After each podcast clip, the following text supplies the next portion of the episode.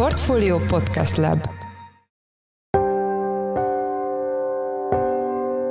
Mindenkit üdvözlünk, ez a Checklist, a Portfólió napi podcastja január 13-án pénteken. A mai adás első részében a tavaly decemberi, illetve az egész éves inflációs adattal foglalkozunk. Az év utolsó hónapjában a fogyasztói árak 24,5%-kal voltak magasabbak az egy évvel korábbinál, de havi bázison is 1,9%-kal emelkedtek. Szintén gyorsult a legtöbb embert érintő termékcsoport az élelmiszerek áremelkedése, és éves összevetésben elérte a 44,8%-ot. 2022 egész részét tekintve az árak 14,5%-kal emelkedtek. Elindult egy elég erőteljes alkalmazkodás a gazdaságban, és elindult egy kereslet csökkenés, tehát amiatt, hogy itt a nehéz gazdasági helyzet mindenhol visszatükröződik, tehát ugye magasabb lett a háztartások rezsiköltsége, csökkent az elkölthető jövedelmük, emiatt egyre többen alkalmazkodnak ehhez, is elkezdenek megtakarítani, visszafogják a, a, a kiadásaikat, és ez, ez egyébként hozzájárulhat majd az infláció idei leszorításához is. Mindenről Beke Károlyjal, a portfólió makrogazdasági elemzőjével beszélgetünk. Az adás második felében arról lesz szó, hogy az orosz védelmi minisztérium váratlanul hátrébb léptette Szergej Szurovikin tábornokot, az Armageddon tábornok néven is emlegetett vezetőt, október elején nevezték ki, mivel komoly hiba nem fűződik a nevéhez, most megy az ötletelés, hogy mi állhat a menesztése mögött. Mindenről Huszák Dánielt, a Portfólió Globál Robotának vezető elemzőjét kérdezzük. Én Szász Péter vagyok, a Portfólió Podcast Lab szerkesztője, ez pedig a Checklist január 13-án.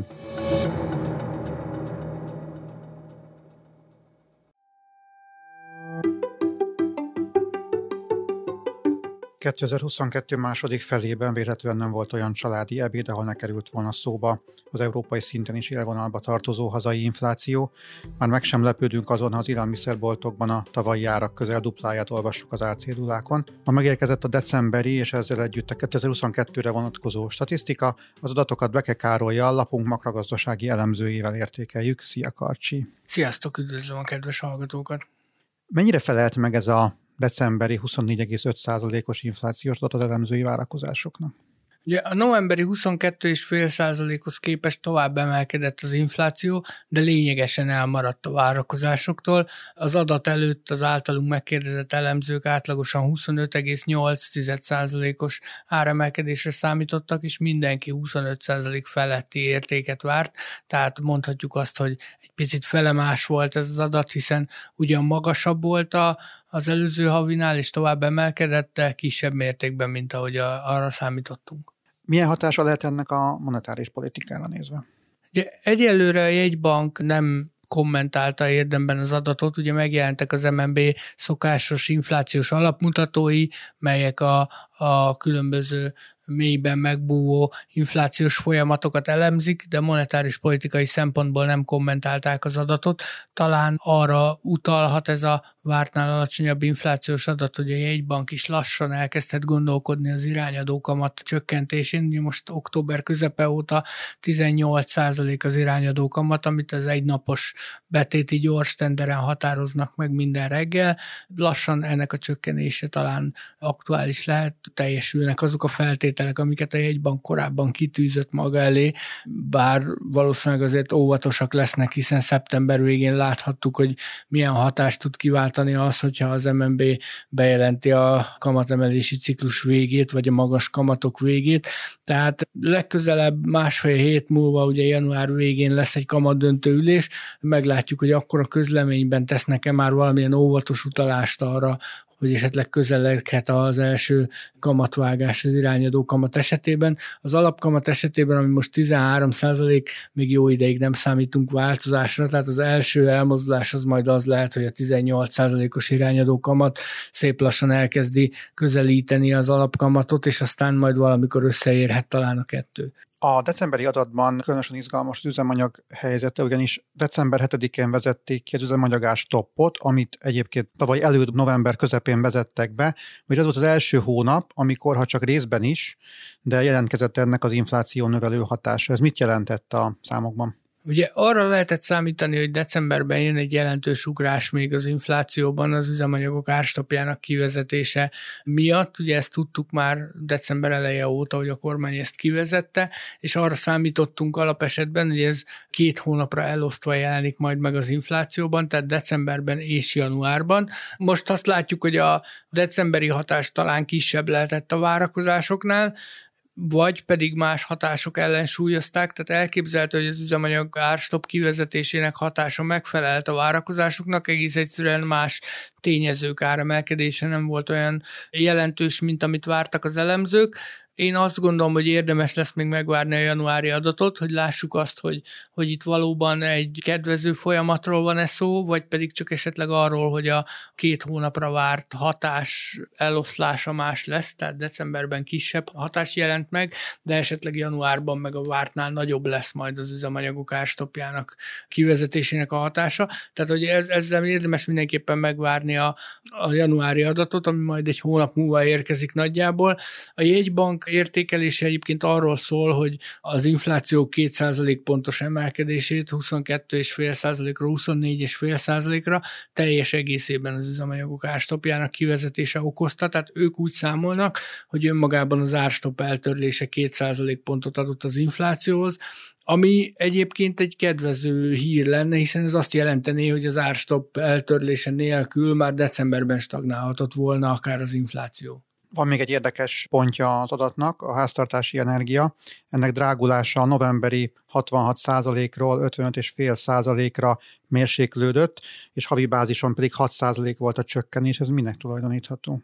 Igen, a KSH adataiban elsőre minket is meglepette ez, hogy havi alapon 6%-kal csökkent a háztartási energia ára, és ezen belül majdnem 12%-kal a vezetékes gázára novemberhez képest. Aztán a, a statisztikai hivatal módszertanából kiderül, hogy ez valószínűleg majdnem biztosan annak köszönhető, hogy a háztartások erőteljesen alkalmazkodtak a, a, rezsicsökkentés szeptemberi módosításához, tehát magyarul elkezdtek kevesebb gázt fogyasztani, ebben segít segítette őket a szokásosnál melegebb időjárás is, tehát egyelőre azért komoly tél nem volt még idén, decemberben volt néhány nap, amikor fagypont környékén, vagy akár fagypont alatt volt a hőmérséklet, de jelentős lehűlés vagy komoly hideg hullám egyelőre nem volt, és valószínűleg az lehet ennek az oka, hogy az enyhe időjárás és a háztartások alkalmazkodása miatt többen fértek bele az úgynevezett rezsicsökkentett tarifába, tehát ebbe a kedvezményes tarifába, és ugye a KSH pedig egy súlyozott átlagot vesz figyelembe akkor, amikor a háztartási energia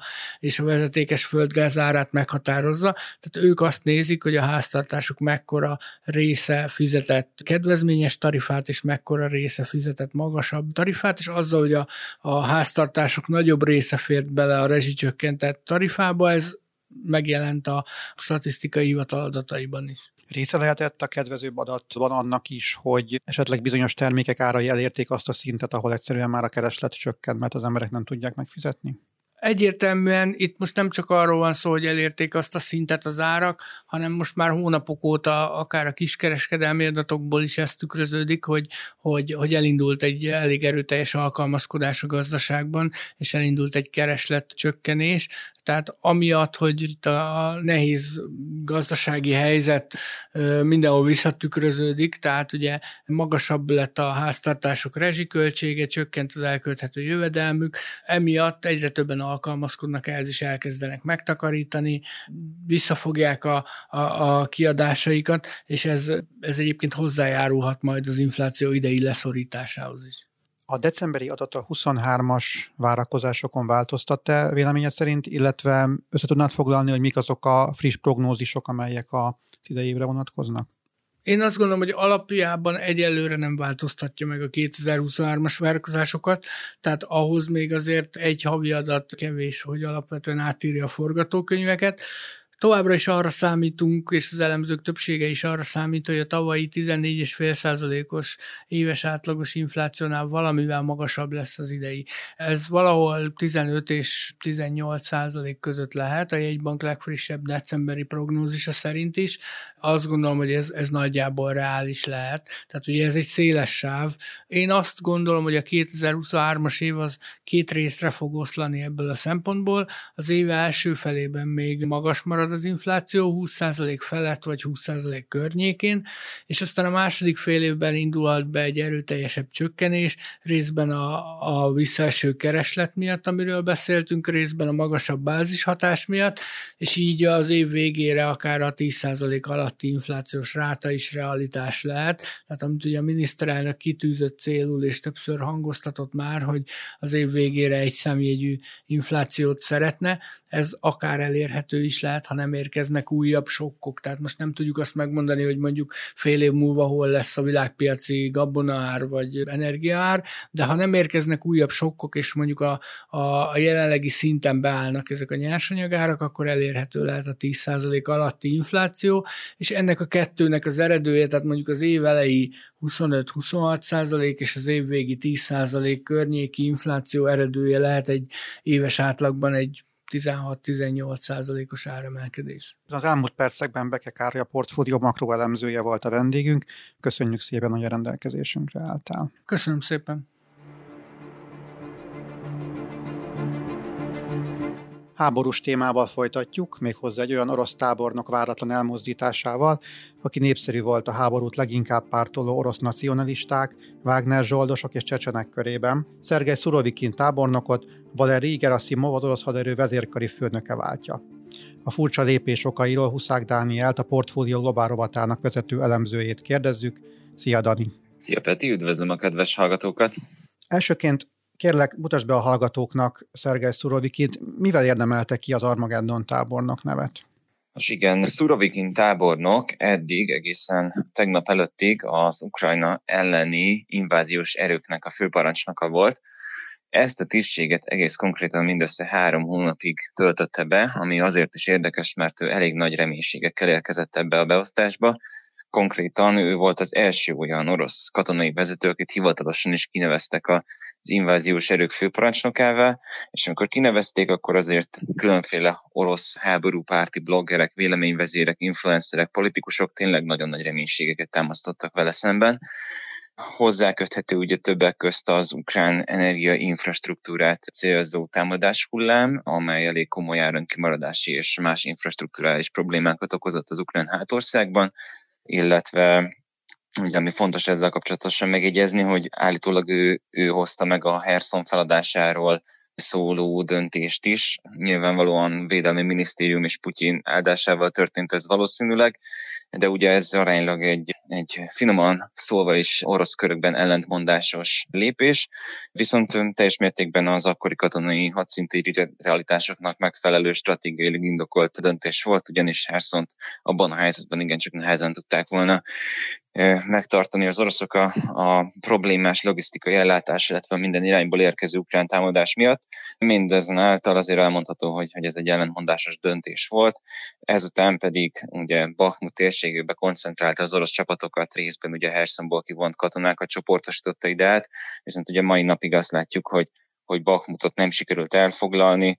Összességében tehát Szurovikin abszolút egy, hogy fogalmazzak, katonailag teljes mértékben realista vezetőnek mondható, aki összességében nagyon nagy stratégiai hibákat nem követett el, mint az elődjei, mégis elmozdították a, gyakorlatilag elmozdították a, az orosz inváziós erőknek a parancsnokságából, aminek az indokairól csupán elméletek vannak de nem lehet konkrétan tudni még a mai napig sem, hogy ez az elmozdítás, ez most operatív szempontból egyébként mit jelent az orosz hadvezetésre, illetve az inváziós erők hadvezetésére nézve, csak teóriák vannak róla.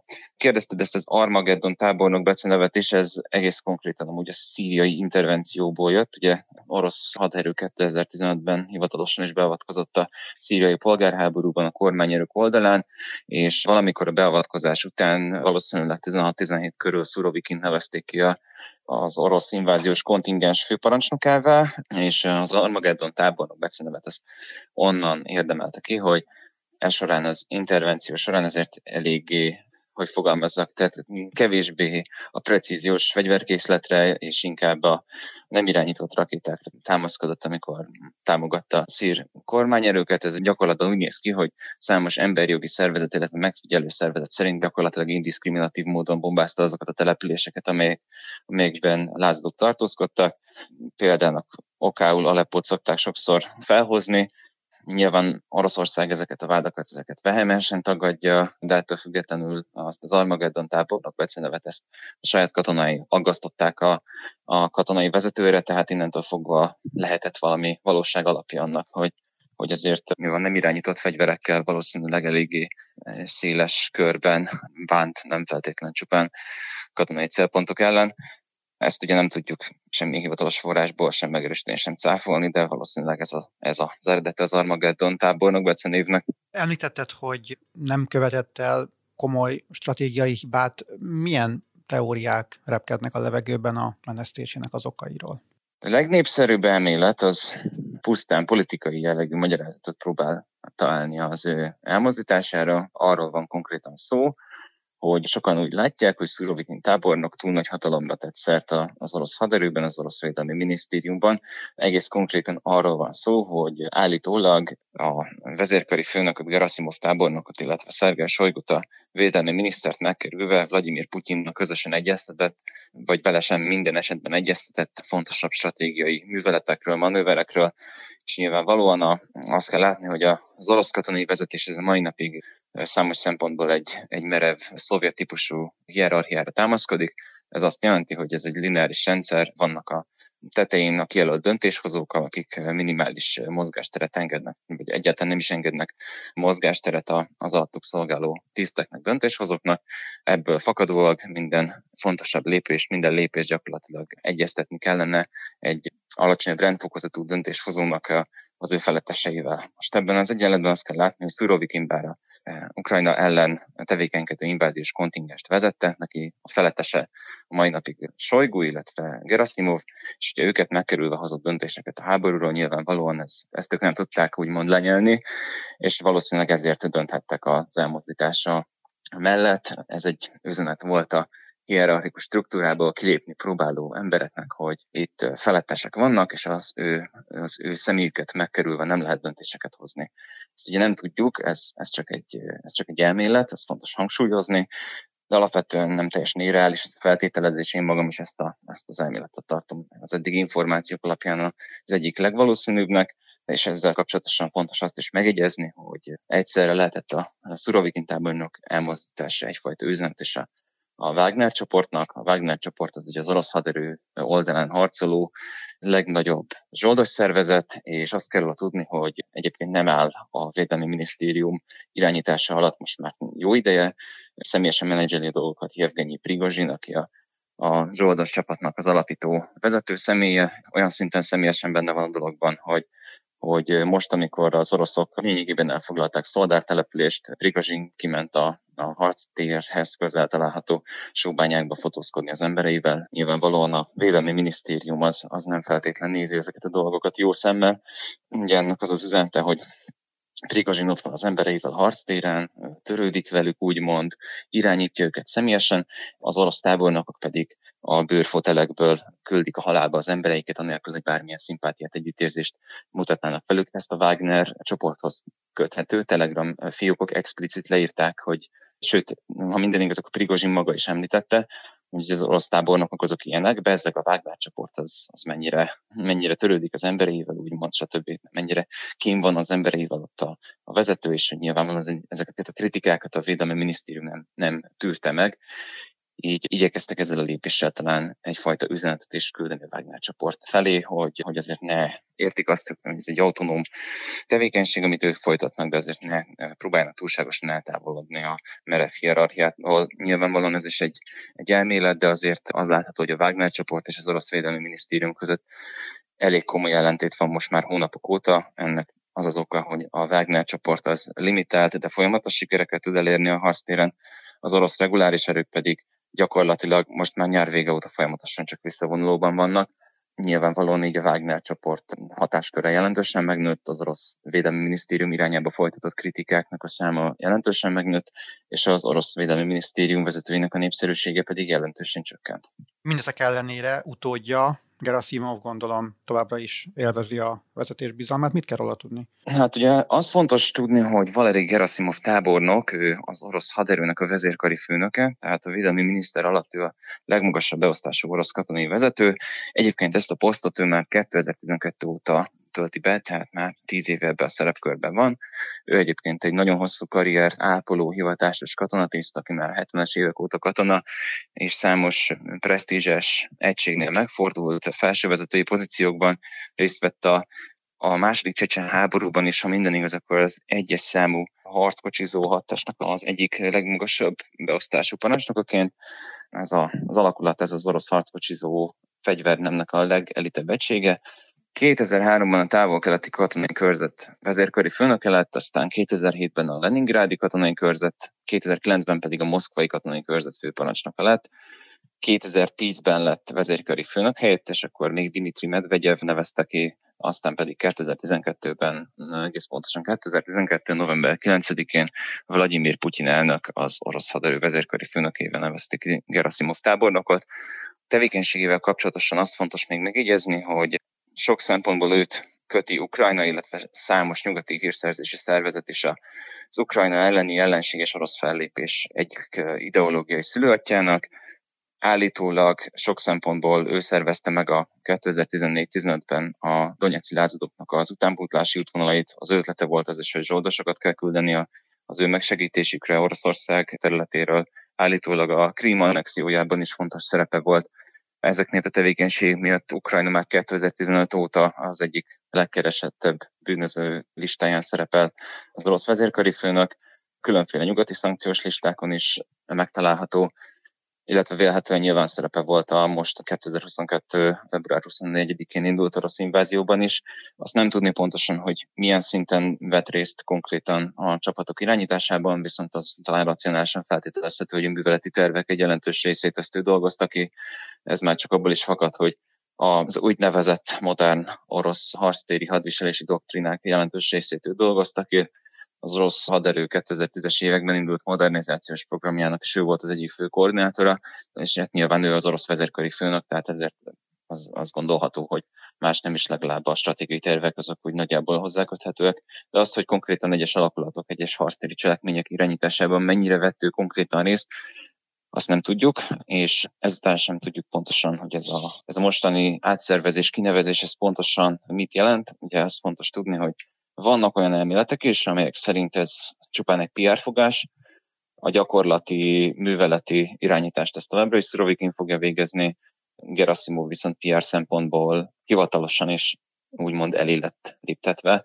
Nyilvánvalóan eddig is a felettese volt, de ezzel most még egy megerősítést nyert az, hogy Szurovikin legyen szíves nem megkerülni a Védelmi Minisztérium vezetését és önálló döntéseket hozni, hanem igenis tartsa magát a hierarchiához, de lehet, hogy az operatív vezetés az ugyanúgy Szurovikin fog maradni. Ezt nem tudjuk még mindig, valószínűleg időkérdés lesz, mint kiderül, ha kiderül egyáltalán de az is lehet, hogy, hogy ugye Gerasimov tábornok lesz az, aki mostantól tényleg egy személyben irányítja majd a műveleteket, ezt pedig meglátjuk, hogy milyen eredményeket fog hozni, mert sokan, például az orosz bloggerek egy része, meg a Wagner csoport is éppen Gerasimovot kritizálja, leginkább amiatt, hogy az orosz haderő különösen az invázió korai szakaszában jelentős kudarcokat ért el, és jelentős veszteségeket szenvedett. Még egy dolgot szeretnék megjegyezni, az, hogy van egy olyan elmélet is, hogy Oroszország újabb inváziós hullámra, újabb támadási hullámra készül. Lehet, hogy a Donbass felé, lehet, hogy Kiev felé. Elképzelhető, hogy Gerasimov kinevezése az mindössze egy technikai dolog, ami ezt hivatott előkészíteni. Erről is vannak elméletek. Tehát akkor lehet-e mögött valamilyen stratégiai megfontolás is akár, és az majd tavaszra valószínűleg kiderül.